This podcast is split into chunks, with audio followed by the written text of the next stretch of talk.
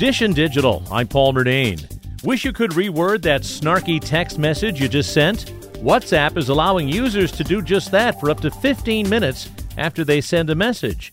Users can correct misspellings, add more details, or otherwise change what they have sent to friends, family, and coworkers.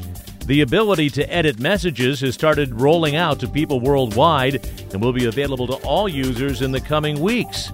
To fix a text, press and hold the sent message and pick Edit.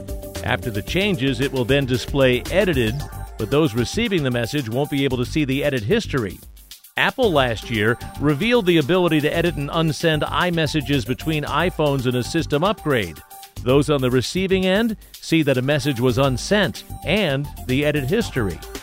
Dishin' Digital, I'm Paul Murnane. And for more, click on podcasts at W C B S eight eighty dot com.